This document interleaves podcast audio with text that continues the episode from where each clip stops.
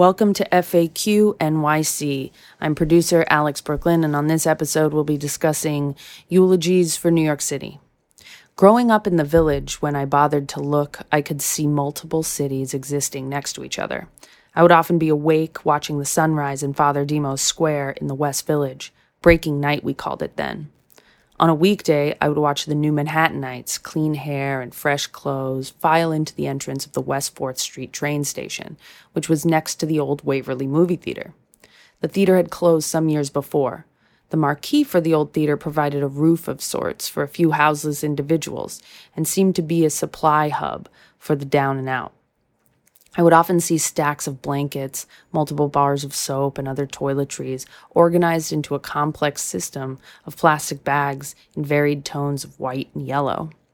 The image was so striking to me watching these clean and tidy people fast walking past the old theater as though they couldn't see it. They slid past each other, stealing glances at one another from different worlds.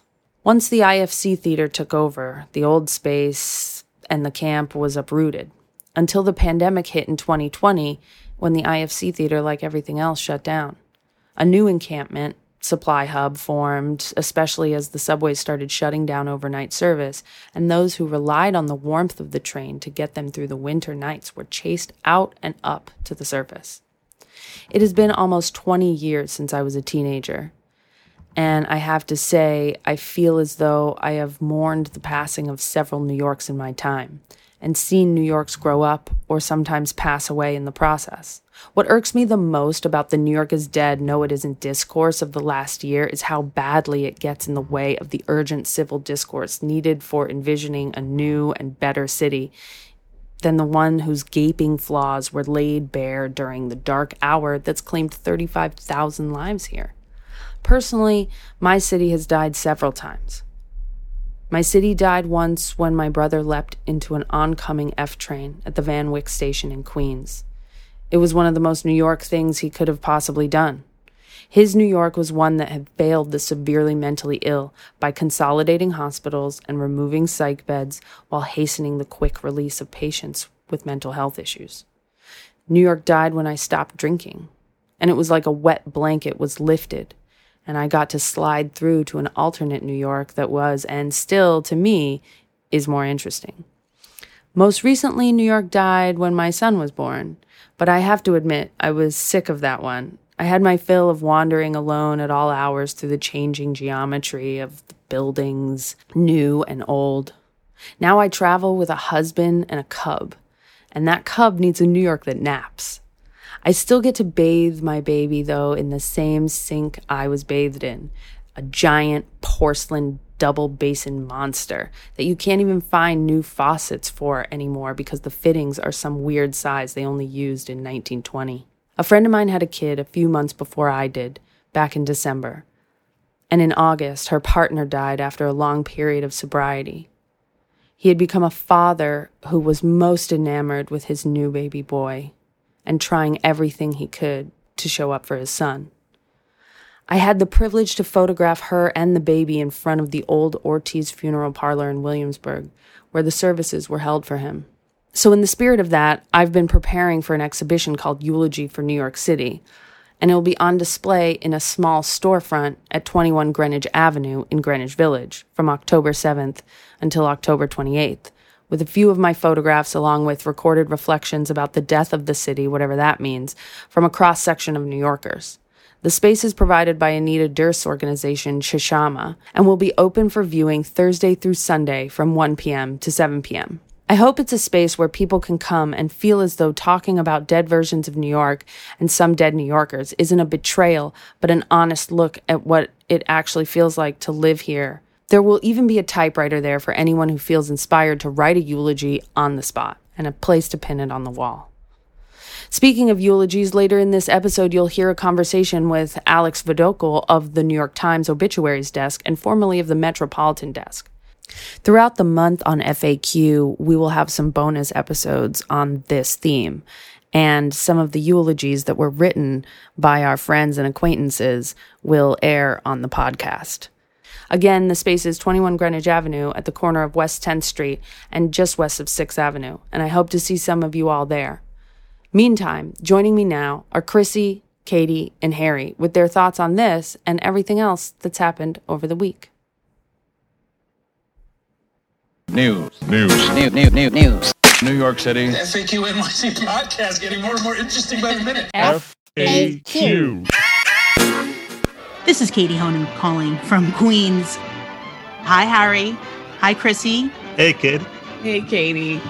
So, New York is dead. Long live New York. I think that is the message for this podcast. Uh, talking about our colleague Alex's upcoming exhibit, which is takes a look at all the different ways New York has been born and died and reborn, um, especially during COVID. You know, I think a lot of people liked ruling New York City out. Uh, I think of what my mom said a few weeks after 9 11. And I said, God, everyone seems to like New York City. She says, Oh, don't worry. They'll go back to hating us soon enough. People hate New York and they like to see us dead. But for those of us who live here uh, for for however long we've lived here, I think we've all experienced different versions of New York. So um, I guess when did your New York first die, and when did it get replaced with another one? I guess we'll start with you, Harry. I think I, I grew up in uh in the 80s and 90s New York. I was uh, very aware of the city, but not all that plugged into specific things. I had a penchant for getting lost. And then as soon as I started to have a map of the place, things started disappearing. You know? And I think that's the point for a lot of people who grow up here, which is one sort of New Yorker, where where this happens, that you've got your map and that's that that's the block that you uh you don't walk down because there's always those open air guys. Um, that's the block with that bodega farmer in the city, you know. And then when when that disappears and becomes the case of farmer in the city, another bodega Salahi that's still there. It's like that's wrong. Um, this corner is supposed to be uh, is supposed to be a barber shop, and suddenly it's a yuppie restaurant. Every time one of those things changes, when you start registering that, part of your city uh, dies. Things don't feel like like the, the way you've understood them to be. Uh, my other big one, which is not a super surprising one, was was 9/11, and then being at ground zero and sort of in the midst of all that destruction, and then leaving New York for a few months. Uh, took a train, lived in Seattle, didn't speak to anyone, and then coming back to the uh, to the city and just seeing it with with sort of fresh eyes and it feeling like a a different place that that that that to me felt like a moment. But uh, i've been reading maudlin essays about the death of new york and when new york was right you know since i've been old enough to read the, the newspapers. And th- that's you know part of the uh, the birth and rebirth of the city that, that that's supposed to be there. Someone's new york is always dying and it should always be dying. And the last thing i'll say is look i live in windsor terrace. Like when i was a kid windsor terrace was all catholic all irish all italian you know virgins on every other lawn um, none of the streets here exactly connect because of the prospect expressway and the way it's, it's sort of not gridded so there's no reason to be there if you're not living there and I'd walk through as like a sort of funny looking younger white guy, and like people would smile at me and nod, but then like just sort of keep tracking me as I went.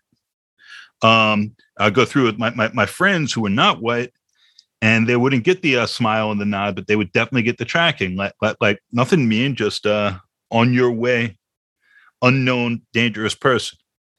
My neighbor Richard Wright, who immigrated to America when he was a kid 40 years ago, when he was a young teenager, you know, got the shit kicked out of him in this neighborhood with his friends. One of them had to jump off an overpass uh, and broke his legs, um, you know, because it, he lived here, and he was he was going to a birthday party uh, because a bunch of white guys are like, "Who are these people and what are they doing here?" So there's a lot of old New Yorks that people get nostalgic for as the city's changed, as the internet, by the way, has meant that ethnicities can't hold neighborhoods in the way they once sort of naturally could. Uh, the people get sentimental for uh, the old neighborhood where every, everyone knew each other and everyone watched out for each other. That's great if you're part of that that we are us, but those things are supposed to change. Um, and, and, and when they don't, that that is of itself problematic. So I, I would just say, I think New York was in its ideal form when I was a teenager. I really do. No internet, uh, cafes everywhere, uh, real real commingling between people, interesting characters, more of an artistic scene. but I'm also aware that somebody is having that scene right now, and, and everybody has the, the, the bar where, where where where you got laid for the first time, or did the cocaine, or just had the nice drinks. That these are places that people think of as, as, as signal moments and scenes, and that whatever happens after that is is different or less than a lot of the time. When in fact it, it's themselves and the circumstances of, of their lives that have changed. So, you know, like I'm a native New Yorker, but New York is not for native New Yorkers. It's meant to be rediscovered by people who move here to make new lives for themselves and then remade by by those people, the ones who uh, who stay and become fully invested in the city. So that's my handful of New York is dead thoughts for what they're worth. Um, and, and, and the very last thing is Alex says in a beautiful essay is like the New York is dead conversation sucks. Uh, and the no, New York is doing great conversation sucks. It sucked after 9 11, uh, by the way. And there was a lot of that. Like, this city's never going to recover. People are going to be terrified to live here. Everyone's just waiting for some next attack. Real estate values will never recover. The problem with, with that conversation is it gets you away from the honest one about how we can see what's wrong with New York, the ways in which it's been hurt and damaged, and what's that's exposed, and then try to build like a, a better, fairer city, one we'd like more, instead of being nostalgic in an almost a Trumpy MAGA-like way for some uh, supposed previous era of greatness that we're always uh, harkening back to. That, that that's dull. Yeah. Chrissy, how about you? Wow. I feel like this is the whole episode, Harry. Um, well, you know, I'm a Queens girl, Katie. So yes, you when, are. When I left when I was five, I feel like that was like my first loss. You know, Yeah. as someone who teaches urban politics, I mean, this city, I think, in some ways, was like one of my first loves, besides my immediate family. It was what I knew, you know, and moving to Philly with this really thick Queens accent and just not understanding that city in the same way um, even though we lived in the city of Philadelphia, we, we kind of felt very suburban. Um, and then I think I'll fast forward to, you know, I moved to the city in 2000 after college and I worked for the FDNY. I was a Coro fellow. So I worked for a lot of different people and I was all over the city, all over all five boroughs. And then, you know, 9 11 happens and I, I feel this connection with the city because I traveled to all five boroughs in ways that most New Yorkers don't, unless you're a political candidate uh, and then also having this relationship with the FDNY that many people don't have unless you know you have a family member. Uh, many Black people don't have unless you have a family member uh, in the FDNY. Uh, and I was a classics minor in college, and so I was always fascinated by this idea of fraternity uh, in the truest sense of the word. And so talking to those guys for a spell about what it means to like live with your brothers and like create this family. And at the time, only a hundred men had ever died on duty uh, in 2000. And so obviously that changed the following year. So that was like another big death for me. And then obviously, fast forward again, I mean, there have been several for me, but then this last one, I mean, coming back to work this semester, mandatory in person teaching, and I'm in Midtown and just seeing, like Harry said, all these places that, you know, I've been teaching at Fordham since 2009. So I have lots of restaurants and shops that, you know, became kind of like my little secret places where I could go and not see my students, not see my colleagues. um, and they're gone, you know, and it's it's this I walk a lot in the city uh, and just seeing all of the the businesses that are closed. And that was happening before COVID, you know, walking sort of on the Upper West Side, especially seemed like at least two businesses per block were closed on either side of the street. And now it's way more than that. So it's like this, it's like carcasses of capitalism. And once, like what was once thriving is no longer there. And I, I really fear that like we're going to turn into this city where the only people who can afford real estate as far as businesses are these chains.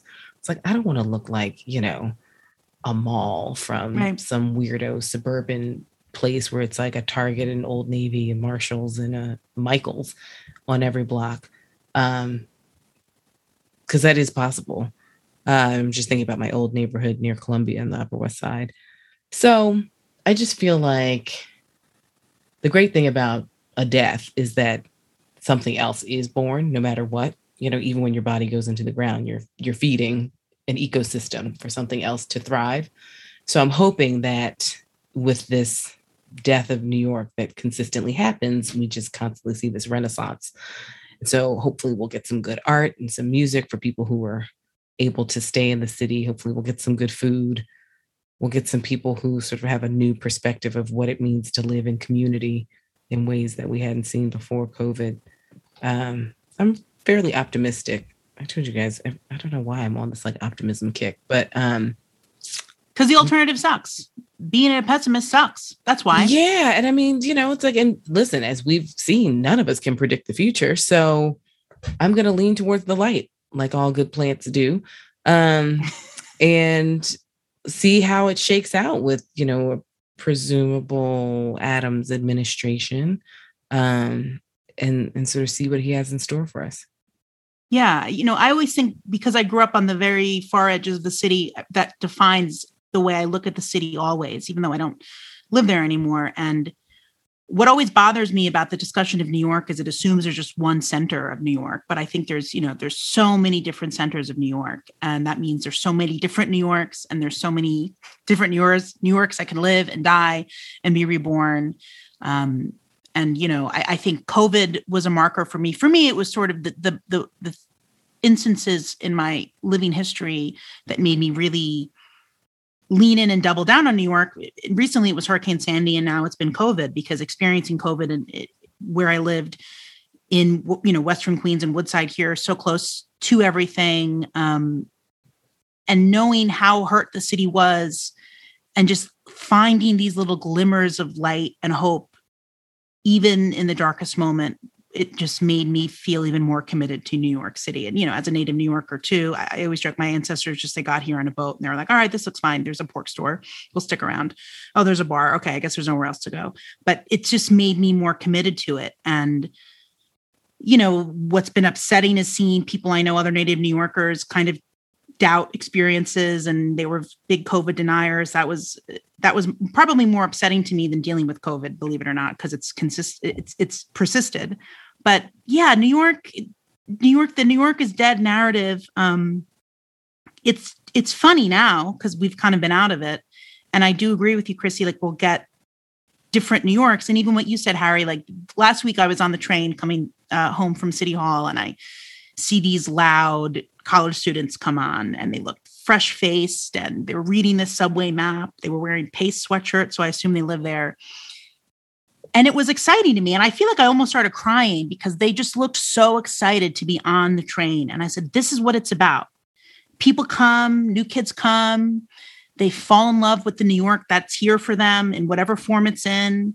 They accept things, they change things, they make friends here and a life here and they fall in love here and everything. And that's what it's about, right? It's not just about the people who've stuck around for whatever reason, but it's it's about those people who come here in in any form. And you know, that's like one example of it. But then you have uh, recent immigrants coming here for multiple reasons and the opportunity that's always going to be available for them here and, and you know hopefully we'll just improve things for them so yeah seeing that on the train seeing these really loud and usually i'm thinking i don't want to listen to loud people on the train but they were just having fun dicking around on the train.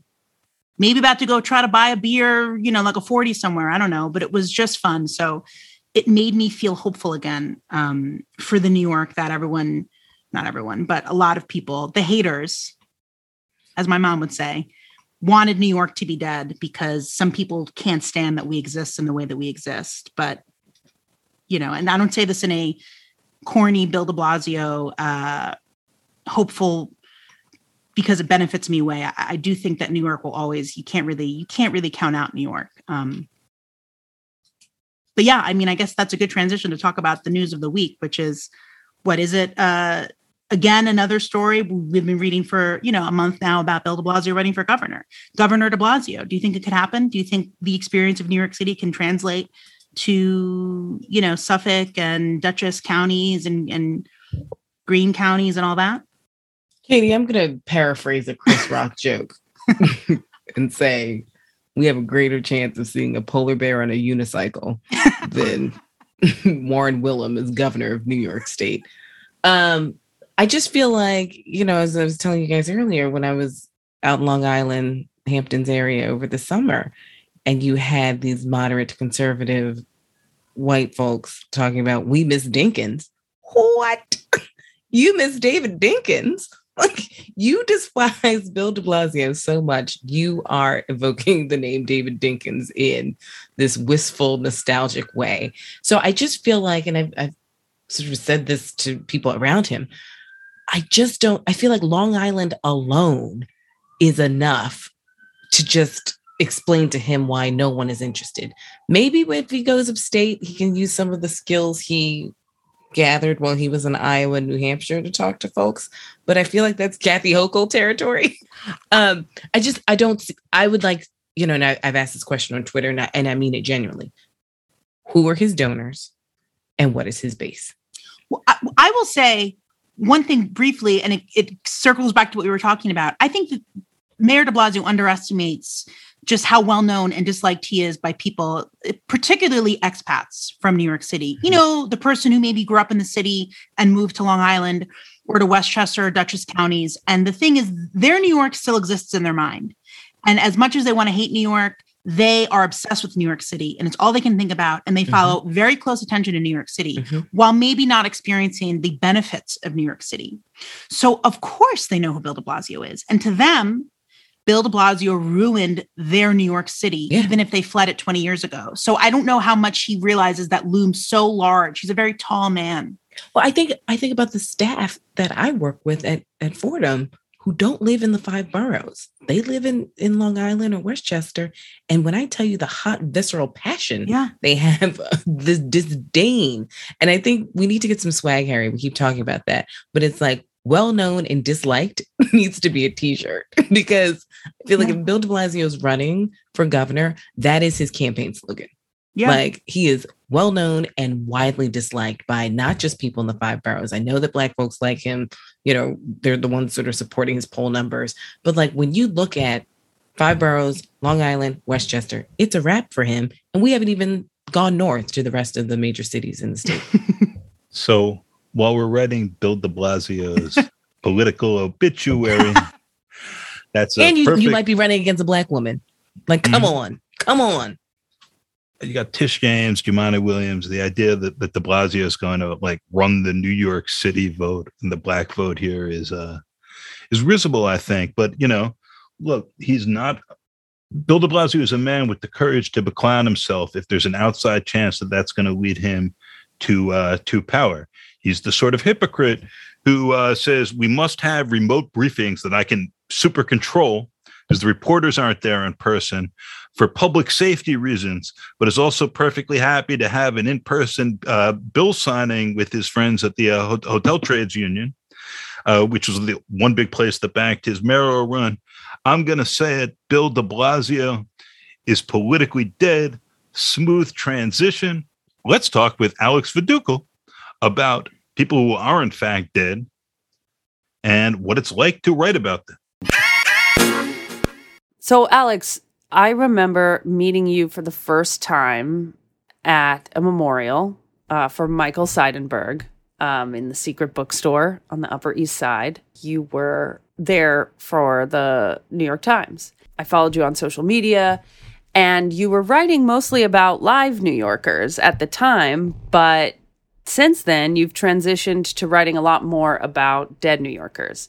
Can you tell me a little bit about how that happened? Like, how did you become the obit man for the uh, well, for the Times? Firstly, thank you both of you very much for having me.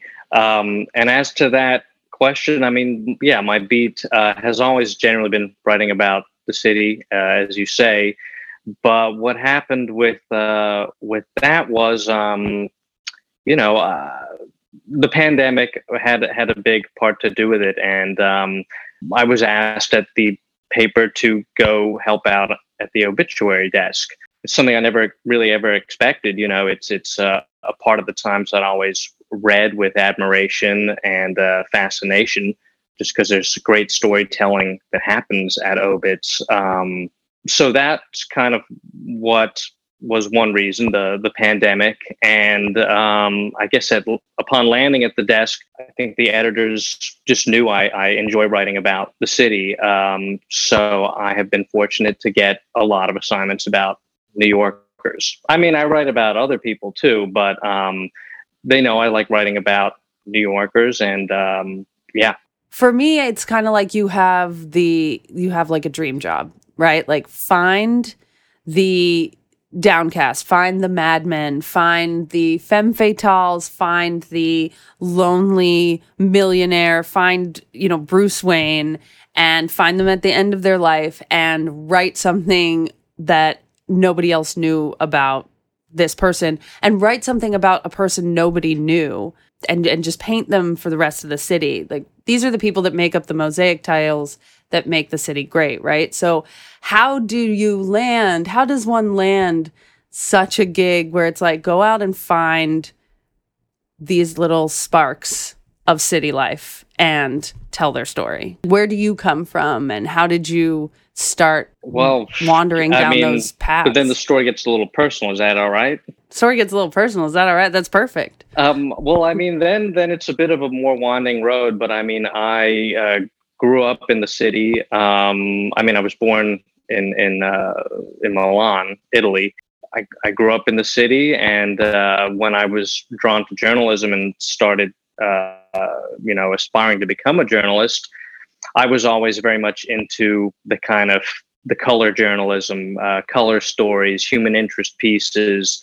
You know, writers like Joseph Mitchell, obviously, and you know that's from a different time, a different era. I don't know if we we get to see pieces like uh, Mr. Siegel or, or, stuff like that landing on editors' desks anymore because it's just a different time. But I always, the small aspect of that, being able to just write the human uh, story of the city was always interesting to me, and it just happened naturally. And I mean, I think uh, I started as a stringer for the Times, which is um, pretty much a kind of breaking news reporter you know, alongside that, I really uh, was fortunate enough to be able to make a home at the feature section of the Metro desk, which is uh, known as Sunday Metropolitan. And I have had the same editor for, for years.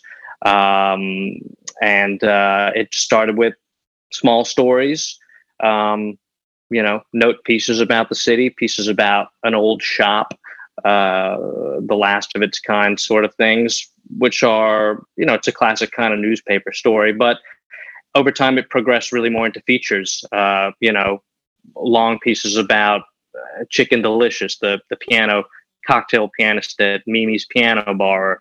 Uh, the, you know, we did a super long one that I, I spent a long time on on uh, Sir Shadow, this uh, artist who lives in one of the last if not the last flophouse on the Bowery, and or the Lost Violin Prodigy piece, uh, a, a, former gifted violin prodigy who has been living in a or he, he he's on City Island now making boats, pieces like that, and um, in terms of obits, the pandemic necessitated uh, a little bit more. Um, arm muscle at the obituary desk, a very busy time, and and there uh, was this column um, the uh, the lives column, uh, lives lost, which profiled uh, people who wouldn't necessarily normally get a New York Times obituary, um, people who died from coronavirus, uh, smaller pieces kind of dignifying their lives.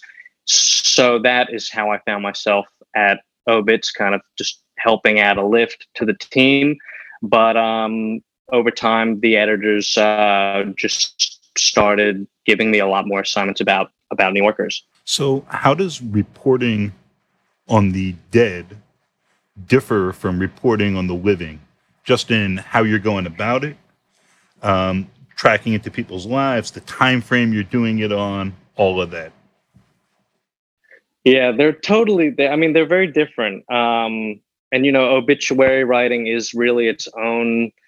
I mean, it sounds slightly cheesy to say it, its own art form, but it definitely is. It's its own distinct kind of the journalism form. Um, I mean, when you're writing a feature about a living person, obviously there's a million serendipitous things that can happen, especially with feature reporting. You know, with Sir Shadow, I mean, I pretty much lived and breathed that guy's life uh, for ages. I mean, whenever he could make time for me, I would collect string. I would hang out with him at Washington Square Park, see an altercation in the park, or when I was in the crumbling White House Hotel, this flop house, just things would happen. I would run into one of the other tenants who, you know, is one of like the other five people living in the building. So you get a tremendous amount of serendipity when you're doing that kind of profile writing about New York. With obituary writing, it's obviously different for obvious reasons because the story isn't necessary. There's not a whole lot of room for serendipity. Um, it's a it's much more. I mean, it's a kind of biography writing. You know, a kind of deadline biography writing. The story's over. That there's not really any other way to put it. It, it that is pretty much it. The story has come to a kind of coda.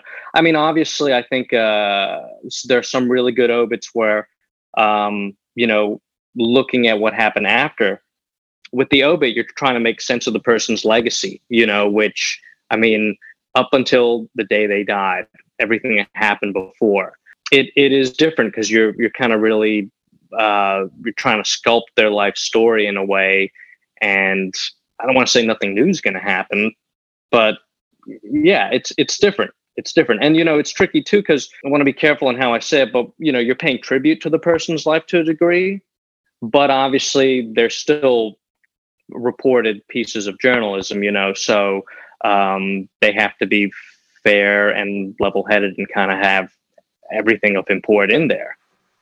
And, and, be extremely accurate, right? I have to imagine this is oh, the boy. most carefully fact-checked section of the Times. For that, we talked to my shrink. Yes. I mean, absolutely. It certainly is one of the more scrutinized uh, sections of the paper. I mean, no question. If there's something amiss, you're going to hear about it. Even as a dead person, it's like it would be the last interesting thing to happen to you if you had to have yeah. a correction printed in your obit yeah. the next day. Like maybe it would even be a good thing in a, a one one last you know one last rage day, against the light. You know, uh, the reporter got something wrong on the piece. Yeah, why not?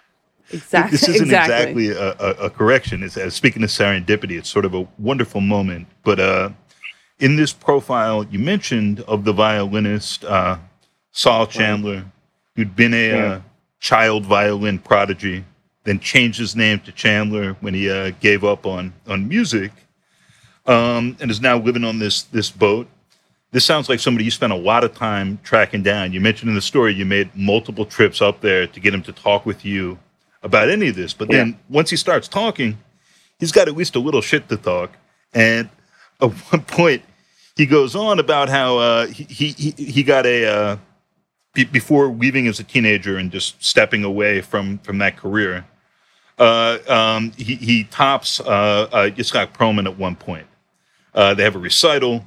He ends up yeah. getting the uh, the better grade, and the story ends with him saying, uh, "I don't even know if Perlman is still alive."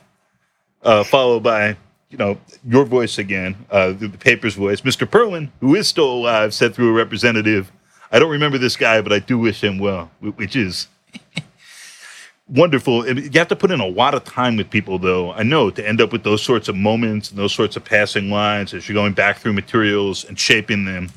I was hoping you'd talk a bit about that and also what you leave out. Uh, you know, as soon as I'm reading about a fallen child prodigy or one who starts a different life, you know, I'm immediately thinking about uh, David Goodis and uh, Down There, which most people know as Shoot the Piano Player, and Carson McCullers, who, who'd been a musical prodigy and then left and wrote about that a bit as an author. How much space do you have in the course of this profile like magazine writing and in the course of obituaries? to digress, to explore, and then what, what are the limits for what fits within a given story and what you have to leave out? What's the best material you want to tell us about that's still sitting in your notebooks just because it didn't fit those frames? Well, that's that's a great question. Um, I mean, in in obituary writing, there isn't. I mean, there are news stories ultimately. You know, even if they can be written in a feature-like way, they are conveying news. In fact, Obits is considered a news desk. Um, so you don't really have. Uh, if it happens, it's great, and within moderation, I think it's fine. But you know, it's not. You're not supposed to be getting too carried away with kind of stylistic feature writing flourishes in obit writing. With uh, like the violin prodigy, I mean, I mean, I'll never forget that story. To be perfectly honest with you, um, and you know, I mean, without getting too into it, that story seeped into my personal life. I mean, there's no question about it. Uh, and it, it took me it, a long. a little. Yeah, get into so? it. All right. well, uh, well, people around me in my personal life weren't so pleased. I mean, they were like, um, you know, you're just obs- as obsessed as this guy. Uh, but I mean, I got very compelled by his his story. I mean, it was tough because well, it took a while to get him to even agree to the story. I was on assignment for. I mean, a big part of this also, above all, has a lot to do with my editor. Um, just because of the word trust. His name's Bill Ferguson. Being able to do that kind of story, I, I think everyone wants to write those kind of profiles, but it's it's hard to always get the license to do it. He just gave me the trust to pursue that story, and, and a lot of others like it, like Sir Shadow, uh, where it was just a teeny nugget of a tip at first. As to that story, I mean, I was on City Island for a different story. In fact, I always like writing about City Island and um, I would always try and sneak in one feature per year about City Island. That was about my limit uh, that I was allowed. And um, I was working on a piece uh, about a father and son who were these kind of, they called themselves the Driftwood haiku poets of City Island. Um, or I think the headline was that such. And was a man who he was a poet and he he started taking to leaving haikus on uh, pieces of driftwood. In fact, I think that's what we call the piece, the Driftwood Poets of City Island. And I mean, I loved working on that piece, and I spent some time with him. I'll tell you as an aside, if I can digress for a second, I I'm not so great on being pitched stories.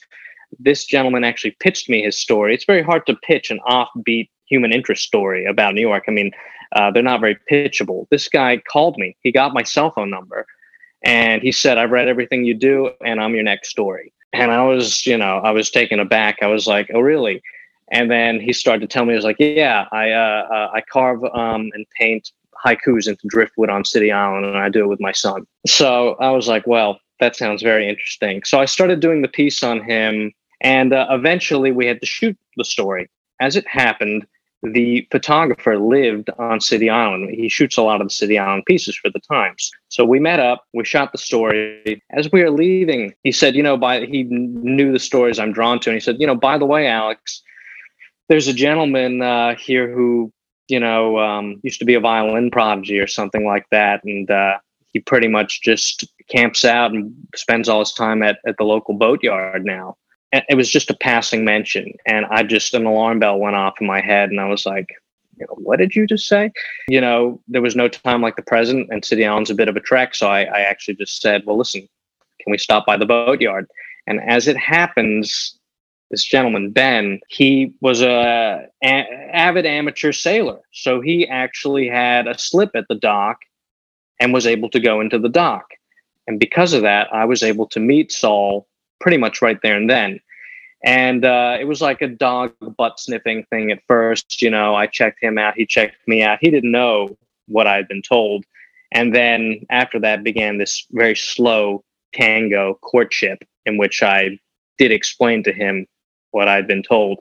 And I mean, I did my own independent research too when I got back to to. Uh, I mean, I, I, I made my way to the library. Dry land. yeah, dry land. I uh, went to the Juilliard Library. Uh, I mean, at first I couldn't find anything on him, is the thing. But then I realized, as explained in the story, I came across an ancient wedding announcement in the Times that revealed he had changed his last name, which of course became was a detail in the story in the story. And after that, then the floodgates kind of opened and the story completely, I mean, it, it all checked out. He wasn't so keen really on it at, at first, but I don't really, I couldn't tell you why, what happened. I mean, I was a couple years younger too. I mean, there's, I, I, hate to say it, but I think there was the human element of he maybe just felt bad for me trying to pay these visits to City Island, you know. And I couldn't, we were speaking, but I couldn't really pull out the notebook, you know, because he just hadn't you know, really agreed. So it was right. all going on the deepest of background, if even that. And uh, I would just hang out with him. I would crack open a Budweiser with him. You know, I mean, I was in his world when I was in the hull of that ship. Yeah, I didn't strong arm him or anything, but I just one day, I think he just, he had a change of heart and he said, let's, you know, he's like, yeah, you can take that thing out. And it went from there. It's amazing just the ability to build trust by hanging out with someone because uh, a lot of reporters and feature writers honestly don't. They don't. They're there, they're kind of in and out, and it's a little bit rare, I think. As you said, you have an editor that gives you a lot of trust. So if you're on the clock, there's this impetus to get in, get out, get the details you need. You kind of have like a templatized system and um, you know, uh, get get a story done. But if you're able and if you have the trust of an editor and you're able to kind of sit there and like just be with someone even if the story doesn't pan out, right? You Yeah. just have the hours to hang, then Yeah. I think you get a lot more out of it. Um, one thing, speaking, if you really do a lot of stories on City Island every year, Yeah. there's a house that I've always been curious about where the guy just has a million Cadillacs. There's probably no story except this guy who likes Cadillacs. Really? But That I is love, interesting. Yeah, I love shit. Cadillacs, and he has like five in his driveway. Wow, that does sound like a good one. we have other pieces to discuss, but uh, the whole time I was reading the Saul Chandler piece, the uh, you know the the classical music virtuoso uh, turned boat maker, uh, I kept thinking about another uh, City Island guy who had an incredible times bit, Teddy Charles, who was Hmm. this exceptional jazz vibraphonist who worked closely with Ma- Mal Waldron and others on all the prestige blowing sessions of the 1950s that like preceded the Blue Note sessions the same guys like Coltrane had in the 60s. The joke always was a Blue Note Yeah. session was a prestige session with a week of rehearsal. Uh, but the guy was absolutely brilliant. Played with Mingus, uh, with Davis, uh, Benny Goodman, Charlie Parker, Max Roach. Uh, composed, um, had a ten-piece uh, set of his own, a fashion model wife, and then he just left to uh, take his schooner to the uh, Caribbean. Uh, he became a charter boat captain, hung out there for twenty years, then ended up living in City Island, where uh, Yeah. um, y- your violinist, I know he named his boats after uh, Melville novels, you know, Omoo and Typee. Yeah. And Yeah. um, everything in Teddy Charles' place was uh, was either uh, sea oriented, Melville oriented, or uh, bebop oriented. And I was honestly Wow. very curious reading it. Um, if this is something you're still in touch with him, you might be able to ask down the road if he knew uh, if he knew Charles as a, uh ship guy or otherwise. That's first of all, that sounds like an amazing obit. Um, and those are, I think those those are my favorite times obits to read. And the the desk does uh, the big obits have to happen, the important players have to happen. That times having that kind of stamp on, or not stamp, but that take on someone's legacy with an obit. Those pieces are fundamental, but it's these kind of pieces that I, I think are what people really like about New York Times obituaries and obituaries in general. But the Times obviously does these kind of characters because they're in the city. But as to that question, uh, I keep in touch with almost everyone I've written about, to be honest with you. Um, yeah, I mean, the city feels like a little village sometimes because I'm always running into these people years later. I could certainly ask him. Absolutely. Excellent. Let us know. Yeah. So, Alex, you said you were born in Milan but raised in New York. Did you go to high school here? Yeah, so I, I was born in Milan, and uh, I grew up a, a bit in Paris. Um, uh, and then my family moved here when I was about seven years old. I, I went to school here, and then I went also to um, to I went to the university here. I went to the new school. What high school did you go to? I went to Browning, and then after that, uh, new school. I, I never left. When you said that you first started and that you were stringing for the New York Times, like how, what were some of those early, smaller, feature ish, as I'll say, feature ish stories that you were able to do? Is there one that sticks out that, you know, kind of compelled you to realize that you were going to write about people in depth, like people of the city? Absolutely. Um, I mean, let's see. I think a big part of it was uh, at at the new school. I mean, I, in a way, the person who opened the first door for me uh, was the great Jodi Rudoren, um, who is now head of the Forward. Um, and she was uh, a powerful editor at the Times then, um, running the Sunday Metro section. And as it happened, she taught a class, uh, a journalism class at the new school, the advanced journalism class. So I guess it was in my senior year, and I really just I kept pelleting her with pitches, and uh, none of them were sticking. And you know, she kind of indulged me with them. And at a certain point, she was like, she just politely told me, she's like, "Look, none of these ideas are really working out. Why don't we just, you know, keep it to the classroom and and um, you know, let's just finish out the year." politely saying that none of the ideas were were really working. But um, you know, graduation happened, and uh, I still kept trying to send her ideas, and uh, eventually she kindly put. I mean, again, I don't know, maybe feeling bad for me. It's crazy how feeling bad for, someone can just it can be that thing that uh, you know strike something right she put me in touch with the head of the stringing team. And I mean, newspapers are always looking for stringers. The turnover is pretty high, you know. Um, the burnout so, rate is also pretty high. Yeah, burnout rate is high, turnaround is high. And, you know, it was a different time. I mean, not that this was eons ago, but newspapers had much more muscular metro departments, particularly in terms of breaking news.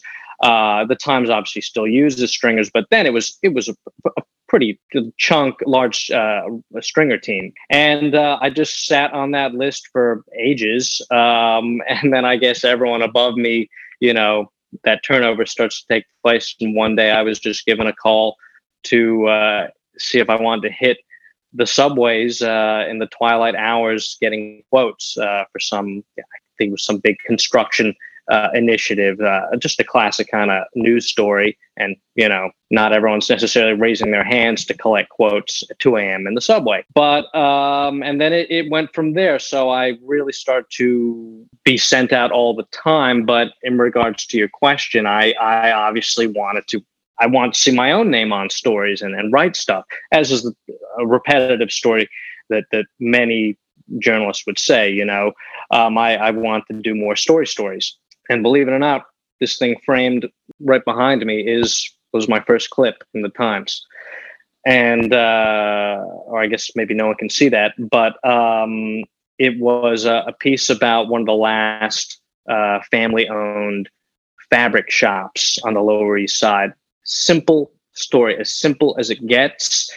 No more than 600 words. It was a column called "The Neighborhood Joint," and um, I idolized this column. Actually, maybe it was uh, I don't I don't think it was considered filler by anyone, but it was a column that happened every week, and it profiled New York institutions. But for me, it was the column I thought was the coolest thing because they were short pieces that just kind of tried to bring an old bar, an old restaurant, something like that to life. And um, I was just interested in doing these joint pieces. So this one became my first one and uh, I mean, eventually they just, yeah. I mean, I, I, once I was in the stringing mix, it was of course easier. I really enjoyed that that piece. I mean, it opened on. I still remember the lead. It opened on the old cash register that that was in there, you know, and it couldn't process numbers over three digits i don't think and that became the lead and i've always loved stories that that have that and then obviously it the pieces uh it went into much more you know long form feature territory eventually but i think at the end of the day i've always loved that kind of new york story. You mentioned you know how you ended up shifting some of what you were doing in, in the course of the uh, pandemic. And to me that was actually forgive me but a, a last gasp of a great sort of flood the zone metro coverage from the times which has yeah. not exactly abandoned the city and there's some wonderful reporters there and we, we've actually had them on this podcast pretty often but there's much much less coverage than there used to be, and that, that's clearly yeah. a uh, a financial decision and and a triage one as much as an editorial one. Um, and it, it, was heartening in the midst of the the horribleness of last year to see what the paper could do when they just took all these reporters who were stuck here, sent them out, sent them to hospitals, you know, almost Queens and all over the city, and had them doing that reporting. I don't think we're ever going to see that again. Uh, the Daily News, where I write a column, is a shell of itself. Uh, the New York Post, which has some brilliant reporters, is is a is a propaganda rag. Um, and and just collectively, there's many fewer people doing this work all around, even with nonprofit places like the City and WNYC and Gothamist to fill some of that space. And it also means that there's just a lot less stringers and a lot less places for people to sort of get the sort of start you did where if you're just willing to show up and put in the work, someone's going to pay you enough to barely cover the rent, and you have a chance to make your, your, your mark from there. So I don't mean to romanticize the, the, the recent past or, or previous coverage, but I do think it's getting harder and harder for people to find their footing and, and to sort of sort of begin doing this sort of work or to find places to publish it than had been previously the case. Weirdly, I think uh, the New York Post actually, as as much of a propaganda rag as it might be, is, I mean, is one of the last places where you have just like this robust team of young stringers, runners, photographers. Yes, I mean, Daily City reporting they're showing up. Yeah, and the like, Daily Mail you to know, some they- extent, they- where, where, where other places just don't have the bodies anymore. Yeah, I mean they they they they staff the shack, and for those who don't know, the shack is the press room at One Police Plaza where you can't like if you're a paper with that that hires a lot of people to cover the city, you have someone stationed at the shack to sit with the uh, press department, DCPI of the uh, New York City Police, and sort of see things as they roll in, you know, and and be able to send out stringers and send out runners and stuff, and so the Post and the tabloids and the more sensational kind of like uh, if it bleeds, it leads type things are the only ones left where young people can kind of like really sink their teeth into the city and learn. But of course, that's not where you're going to find those um, those beautifully long, uh, researched, time spent, personal It's, stories. it's part like of that. the- to, to bring this back to, to Alex V, right? Like like there's no way to find these stories without just showing up everywhere and putting in the work. That's not sufficient, but it's absolutely necessary, right? To uh to to or or if your perspective on that changed as you've also been working on obits and and getting in from a different angle now. Yeah, well, great insight from from both you, and I think I substantially agree with with almost all of that. Uh, it is uh, the changes in in local news. Strangely, in a city like New York, right, which is like, you know, the myth of New York is huge, and it's you know, it's arguably one of the most, if not the most famous city on the planet. Uh, it could be said, and um, the way it's covered has changed a lot. And there are so many complicated reasons for that. But it's a big difference because every week i'm told what i'll be writing about now you know?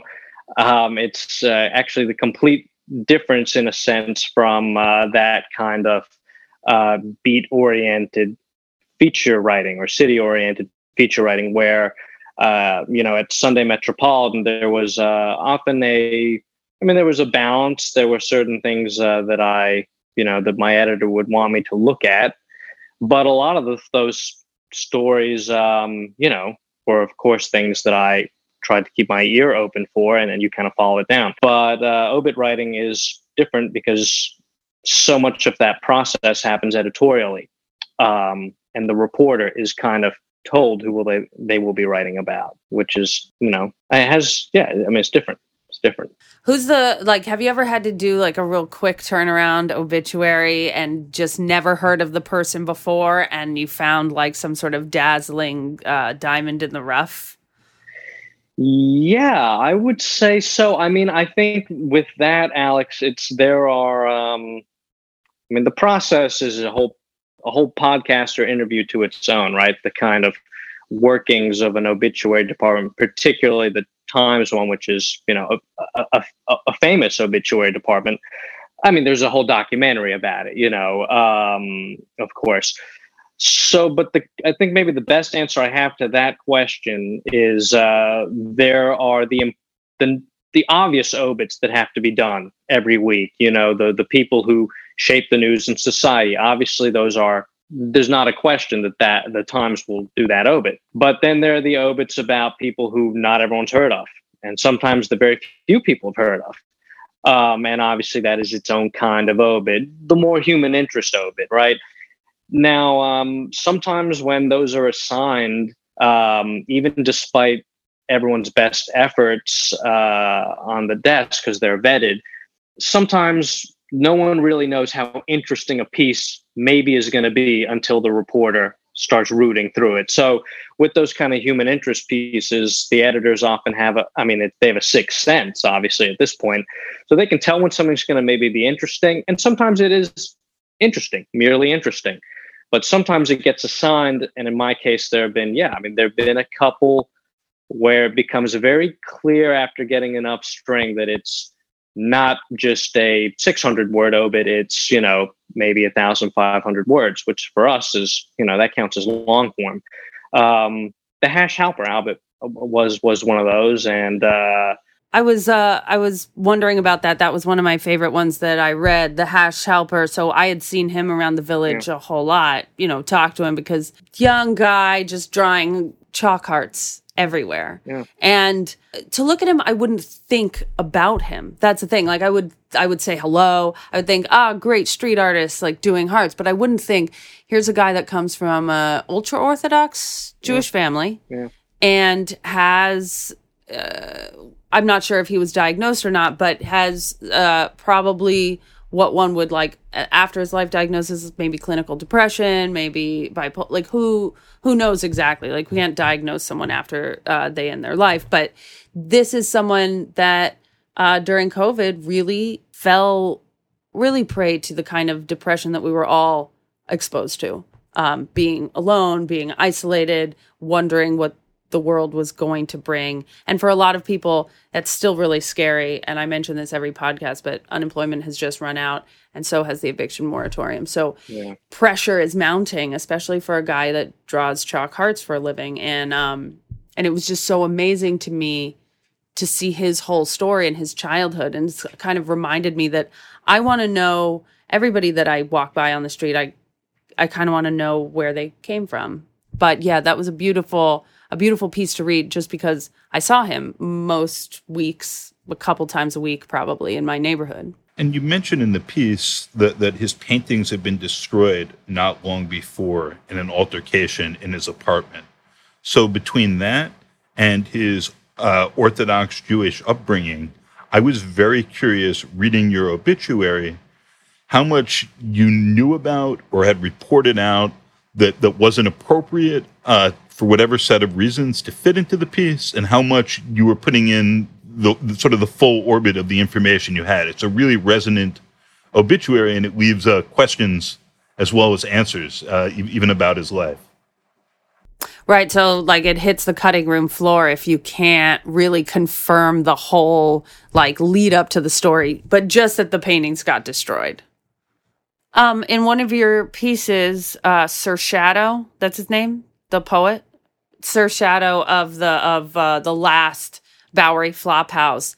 Um, it's not really only about him. Like obviously he's still alive, but this uh, this isn't really only about him. This is about the death of what the Bowery was, which was Skid Row. These characters that were able to survive that entire era, their world is just changing, and where do they fit into it?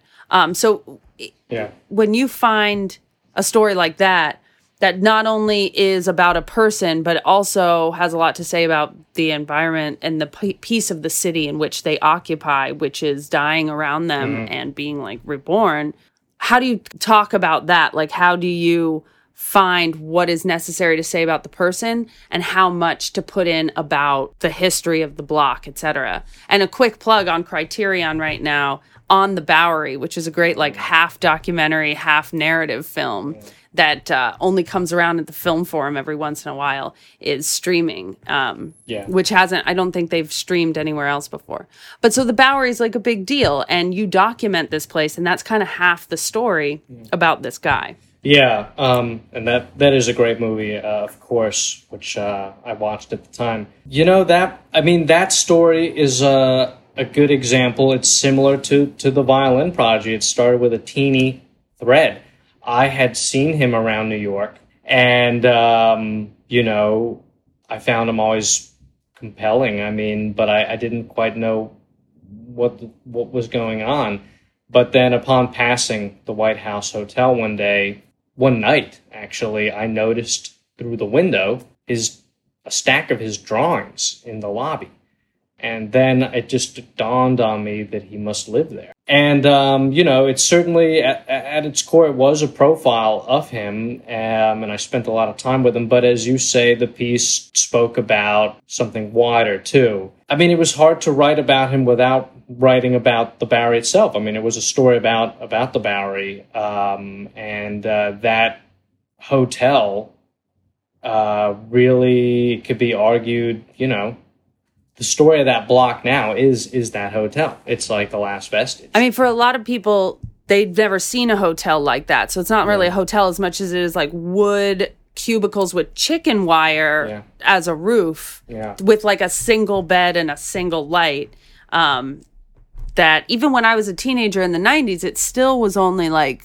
25 bucks a night or something Yeah. uh it's just it's one of those sights to behold and then of course in the front behind those stained glass windows is that little living room area with like old chairs and things Yeah. Absolutely.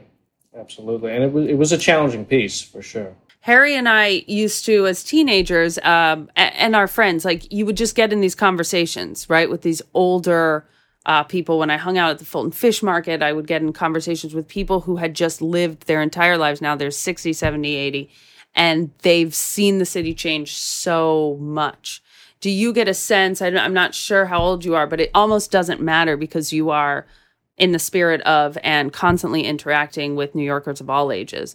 What is your sense of the way the city is going and the way that all these different characters kind of in your life that you follow through your work?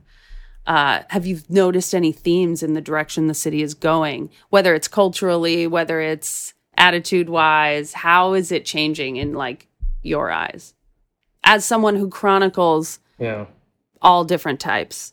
Or, or does it change, or is it the, the same stories and people just finding them again and again? Yeah, I mean, I guess this question and this point you're raising is it's this concept that we all reckon with as New Yorkers. And I mean, I guess other great American cities are, are like this too, New Orleans and so on. I mean, we have a romance for the city. Um, and New Yorkers are a very nostalgic lot. Uh, I mean, just the other day, I passed by the block that uh, St. Vincent's used to be on, the hospital, and you know, I was just trying to make sense of Greenwich Lane, which is there, this very uh, expensive, luxurious condo village, pretty much. Um, and there's literally almost no, there is no trace of of St. Vincent's left, which is kind of shocking, except for uh, on a marble. Um, etched above an entrance, it does actually still say St. Vincent's Hospital.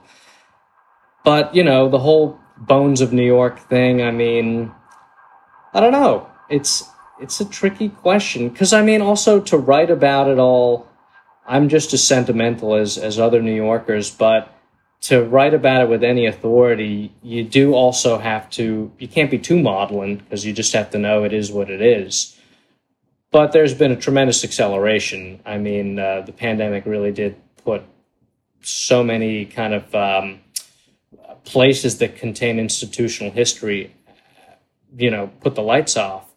But um, yeah, I think so. I, I think I'm as sentimental as, as the next person, but in writing about it all, I do try and uh, there has to be an. I try and be aware that it is it is what it is. You know you know, I did one on a guy called Robert Quackenbush, for example, and I really didn't know what to, to make of it. It seemed like such a simple assignment, and I mean, it was. Um, he was a children's book author, but you know, not necessarily. Uh, I mean, he was tremendously prolific, and he specialized in stories about animal detectives. That was actually his his thing, animal detectives in particular, and. I was given the story, and you know, I kind of started working away on it. Um, but then it became clear there was a kind of vibrant New York story to it too. He was like a diehard upper. Uh, he was a diehard Yorkvilleite, like had lived in Yorkville literally like since the '60s, um, and eventually it became clear underneath the surface that a lot of his stories literally kind of took place in his New York universe.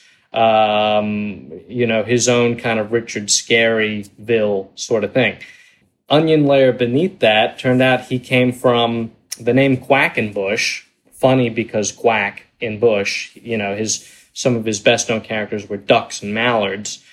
But um, he, you can't make this stuff up. He uh, came from one of the early families that settled in New York, uh, you know, in the colonial era.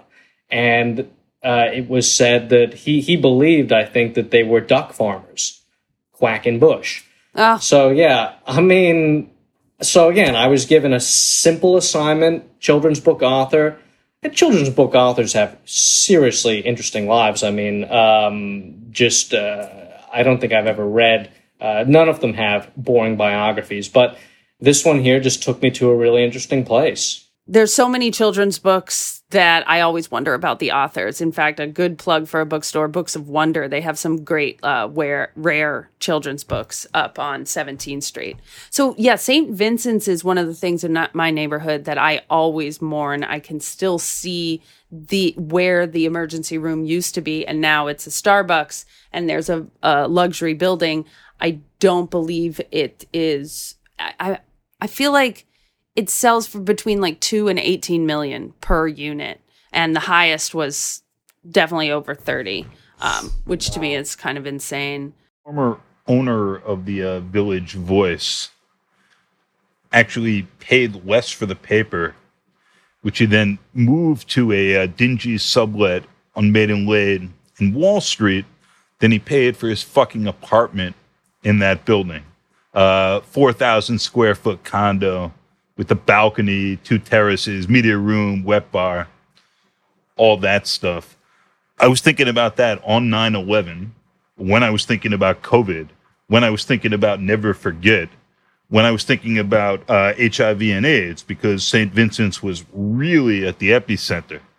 And the idea of removing it as a underused real estate to get more luxury housing up d- does make me think we're just going to be repeating the same stories over and over and over in new variations. So that that's my gloomy closing thought. On 9 11, I remember all the doctors standing out front of St. Vincent's looking down 7th Avenue, which had been cleared of downtown traffic so that ambulances could start coming uptown. And no ambulances were coming because no one was getting because they were buried, right? And so I just remember the doctors standing there while I waited for uh, Salvation Army to like load us into a van to go do some volunteer stuff. And I remember just looking at the doctors like crossed arms, one hand over the mouth, staring down 7th Avenue, waiting for the ambulances to come, and none of them were coming. And this is also something as our hospitals just closed uh, en masse throughout the entire state, where we are desperate need now of like psychiatric beds and bigger wings to help people who need like slightly long, more long term care than just an ER visit. And we don't need more luxury condos.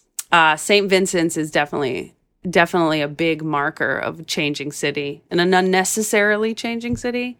Um, and I'm not one for New York can't ever change, but it, it it was one that hit hard. Well, when you have a city that's too expensive for gas stations, you don't have to love cars. When it's hard to keep hospitals there, when you have neighborhoods where it's very difficult to maintain supermarkets, you obviously have something of a uh, pricing problem.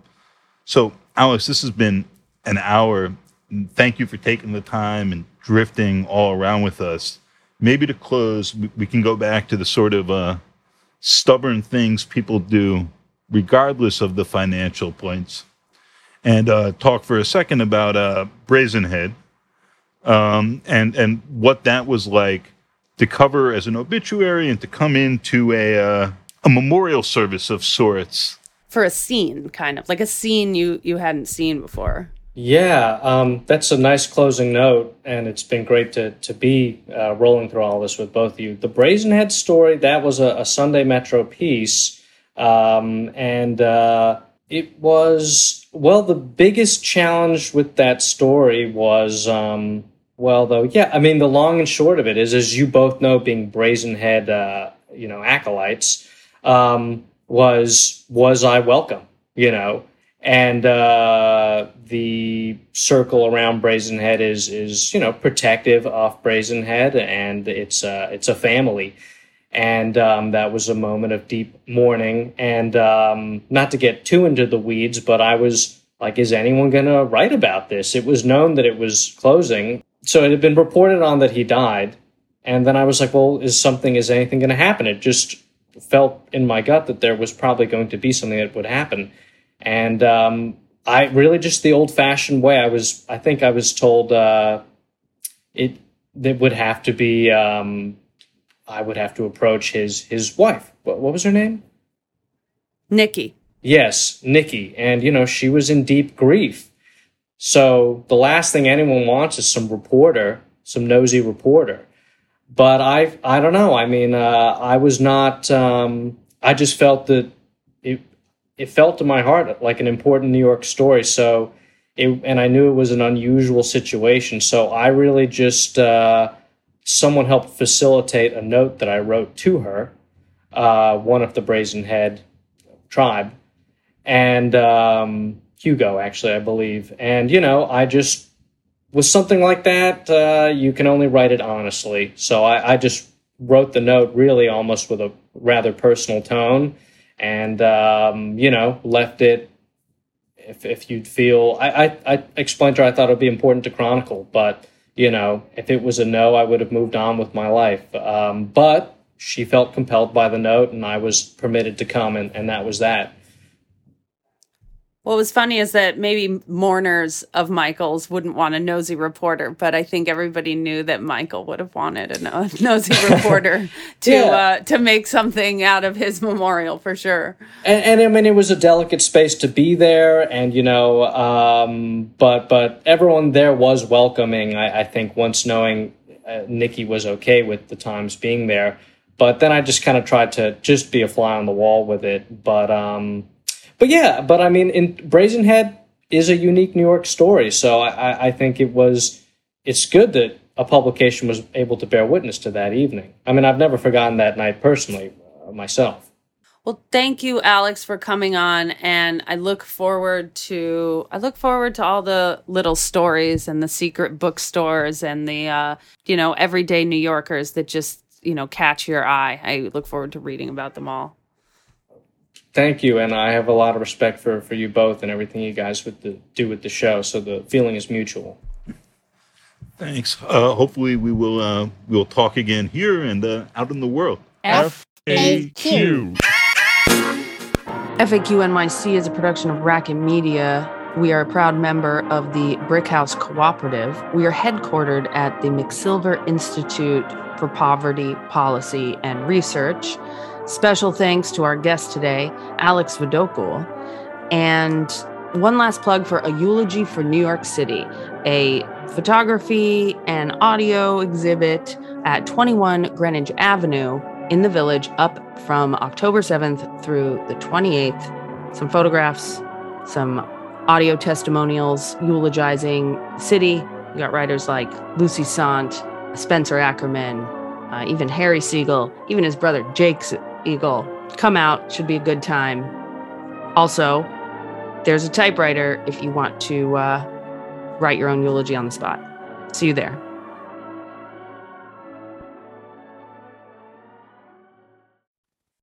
All right, gang. So I'm. This is yeah. gonna sound so, but I just say like, "Hey Harry, hey Chrissy, this is Katie Honan from Queens. New York is dead. Long live New York, right? Yeah, yeah. All right. Hey, Harry Siegel. Hey, Chrissy Greer. This is Katie Honan from Queens. New York is dead. Long live New York. Is New York City dead? I guess we'll answer that today. How are you guys doing? Great, Katie. How are you? I am good. I'm good. this is so nerve wracking. Harry, did you not want to say? You don't want to speak, Harry? I, I was trying not to interrupt. Adam, we're gonna do this again. I'm so sorry. I'm like the I've had a I've had a, quite a day.